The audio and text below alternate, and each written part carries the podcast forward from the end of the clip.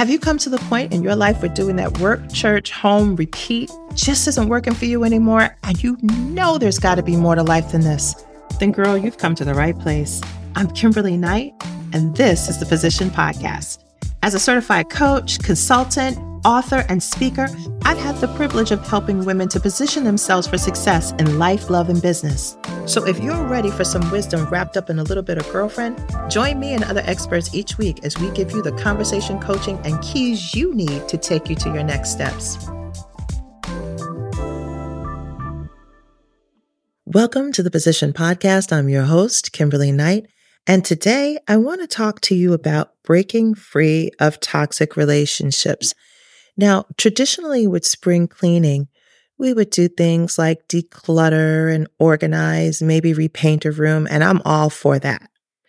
However, I think that sometimes we ignore the weightier matters when we are spring cleaning. Today, I really want to talk about breaking free of toxic relationships, right?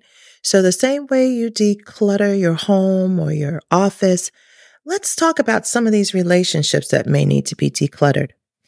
Before we start talking about how to break free of them, we need to identify what does a toxic relationship look like?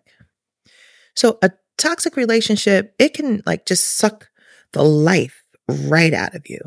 And some of us have had histories of getting ourselves into toxic relationships and staying way too long. So what exactly is the definition of a toxic relationship? Well, according to Dr. Linda Glass, she says any relationship between people who don't support each other, where there's conflict or one seeks to undermine the other, where there's competition, where there's disrespect or a lack of cohesiveness, is a toxic relationship. Now, does this sound like any of your past or present relationships? Can you identify with this? I want to dig a little bit deeper because in addition to what we would normally think about like a romantic relationship, there are also toxic relationships in business, in our family, in our friendships, with your colleagues, you name it. So we're talking about relationships across the board.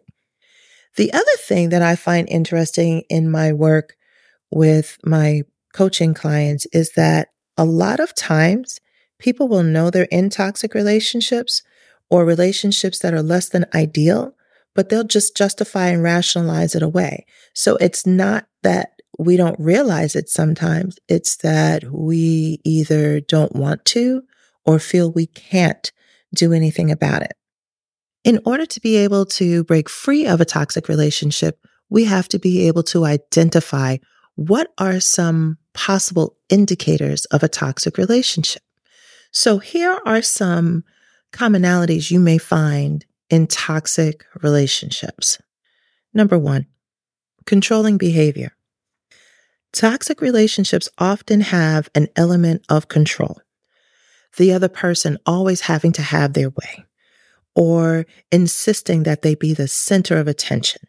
Or here's another one uh, that is an issue of control, refusing to take responsibility when it is obviously their fault or in a romantic relationship, wanting to know where you are every hour of the day. That is control. And that is definitely one of the markers of a toxic relationship.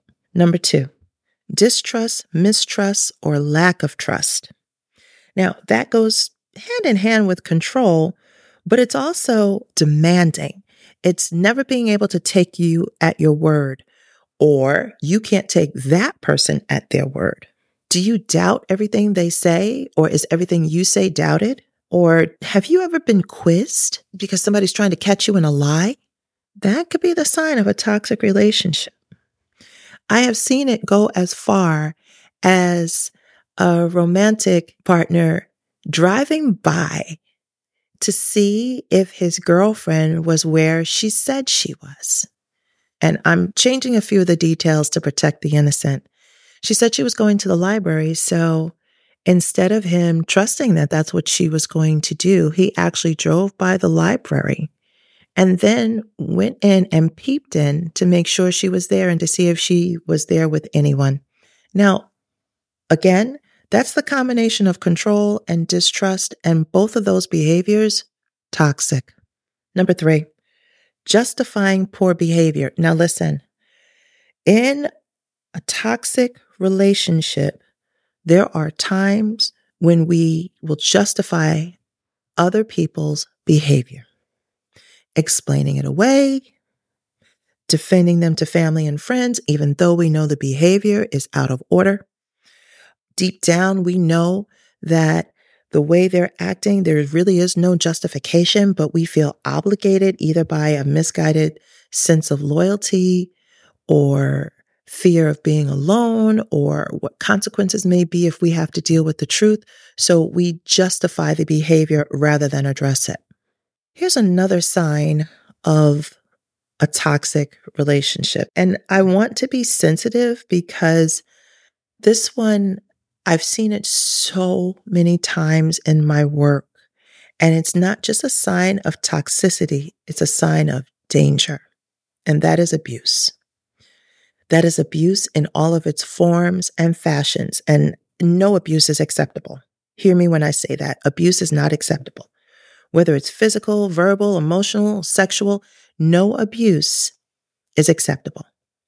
Now, while most people are very familiar with physical or sexual abuse, we haven't always thought about the other forms of abuse. And of course, control is one of those forms, but there's also spiritual abuse. And I've seen this where one party will use the Bible to control another's actions, thoughts, movements, or uh, won't allow them to attend their services. So that is a form of spiritual abuse. I've actually seen where a gentleman blocked the door so his wife couldn't go to church. He barricaded her in the home. So we want to be aware of things like that. Also, fairly new to the game is technological abuse. Things like using technology to track your movements, taking your phone to isolate you, putting passwords on your devices that you don't have access to. That's toxic. That's abuse. And that's danger. I've seen it where a spouse has taken a phone and put a password on it. And not only did she have to make requests for the password, she also had to do certain things before she was, air quotes, allowed to use her own phone. That is abuse and it is toxic and it is dangerous. And I take this very seriously and I want you to take this very seriously. If you are experiencing any of those toxic signs of abuse, I am going to put a hotline number in the show notes so that you can get the help and the support that you need. Now, for those of you who are in abusive situations to this magnitude, understand that you're going to need support. You're going to need strategy. You're going to need a plan if you plan to leave this type of a toxic relationship. Don't attempt to do this on your own.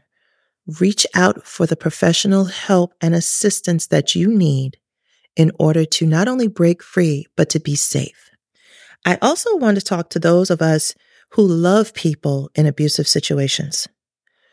Understand that according to statistics, it takes six to eight attempts before someone is able to leave an abuser. Six to eight attempts. Understand that it is also the most dangerous time that you will encounter during an abusive relationship. That time period when they have made the decision to leave. So it is not that easy. So please let us be patient. Let us be understanding. Let us not push people beyond their ability to cope in that moment. Give them the space, the support, and the latitude, not only to make those decisions and to have that mindset shift that they're ready to leave that toxicity and that abusive relationship, but also that they have the support and the plan that they need to do so and be safe. So again, I am leaving that contact information for you to reach out for professional level help if you find yourself or someone you love in an abusive, toxic relationship. Now, number five, when we look at toxic relationship identifiers, you're going to see passive aggressive behavior. Does your partner do things like forget things, quote unquote, that are very important to you.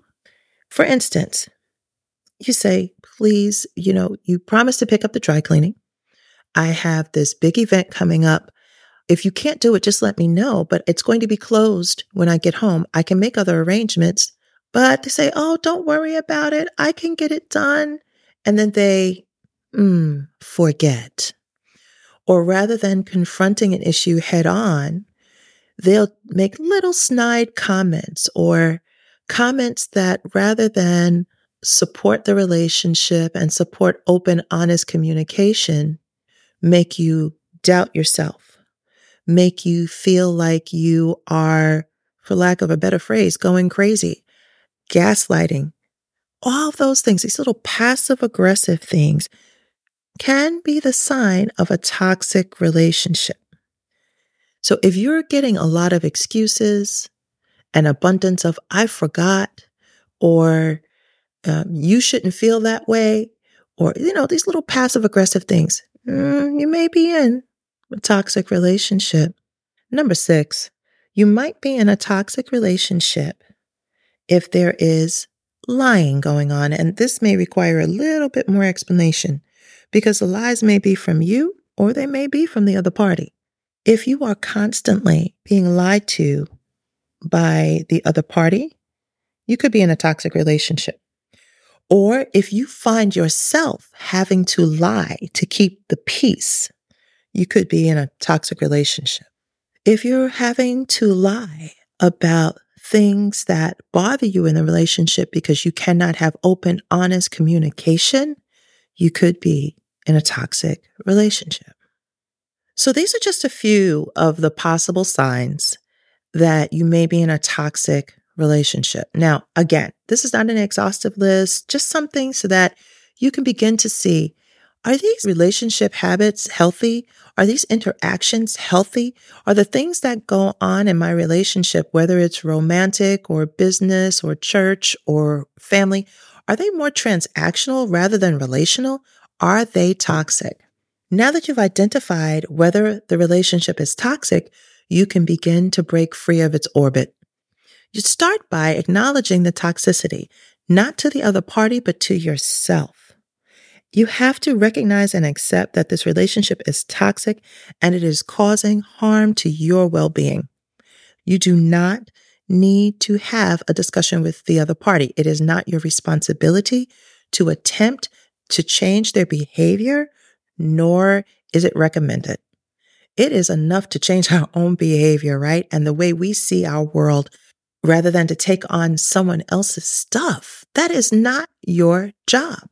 It is their job to work out their own stuff. You focus on you. Once you've acknowledged it to yourself, then you need to set and enforce some boundaries here.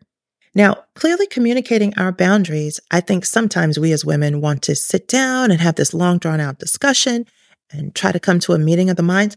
And I'll tell you the truth if someone is toxic, nine times out of 10, that's not going to go smoothly. Setting the boundaries are for you, not for them. So learn to be assertive and let them know what behavior is not acceptable and understand the difference between assertive and aggressive. Here is where I've seen a lot of people go off the rails, right? So assertive means that you're learning how to express your feelings, your needs, your boundaries, and you're doing that without feeling guilty. You're doing that without being afraid of retaliation. Aggressive means that you are pursuing your interests very forcefully or you're likely to attack and confront. And that is not what I'm talking about. One of the ways that you can embrace assertiveness is not allow it to morph into aggression and dealing with stuff as it happens. See, a lot of times aggression happens because we've built up frustration over time because we didn't deal with it early on, right? So we've been taking it and taking it and taking it and taking it time after time. And at the hundredth time, we blow up. And then it becomes more about the blow up than the actual issue that led up to it, so being assertive means I am handling as it comes. I am not going to let it build up until I'm frustrated and aggressive. Being assertive means I am able to control and contain my emotions, even if the other person cannot control theirs. Being assertive also means that I am fully aware And I fully accept that I cannot change anyone else's behavior, nor am I responsible to do so. That said, you may need to seek professional support because this may be difficult, right? So, I mean, I'm sitting here, I'm sharing this with you during the podcast, but this may be easier said than done. So, you may need professional support. I am a believer in Jesus and therapy. And I have to tell you, I've done both. And I think that if you are experiencing toxic relationships, especially if you see a pattern, especially if you keep having the same transactions or interactions with people, different faces, same circumstances. The common denominator there is us, right? So when we find ourselves in the same pattern again and again and again, then we're the common denominator and we need to look at what we're bringing to the situation or allowing to be brought to the situation. And you may need professional support to do that. Again, I'm going to say for those of you who are in abusive relationships, not just toxicity, but abusive relationships as well, please, in the show notes, you're going to find resources that you can reach out to to assist you if you find yourself in an abusive relationship, do not do this alone. That said, when you find yourself in a toxic relationship and you're ready to break free, begin to create distance. And when I say create distance, I'm not just talking about physical distance, although that helps. I'm also talking about the emotional distance because the emotional distance or the lack thereof is what draws us back into toxic situations. So, limiting your interactions and avoiding engaging in arguments and discussions that can trigger negative emotions or toxic patterns. That is what I'm talking about when I say you need to break free emotionally, begin to create that distance emotionally. Also, you want to fill that void. See, here's the thing. You know, there's a scripture that says that when the house is found cleaned and swept, that that spirit that evil spirit will come back and bring seven more powerful than himself. So there's a saying that nature abhors a vacuum. You've got to fill that space and place with something. So you're taking this toxicity out of your life. What are you putting in your life? It is time for some radical self care, prioritizing your self care. And when I talk about self care, I'm not talking about a mani and a pedi.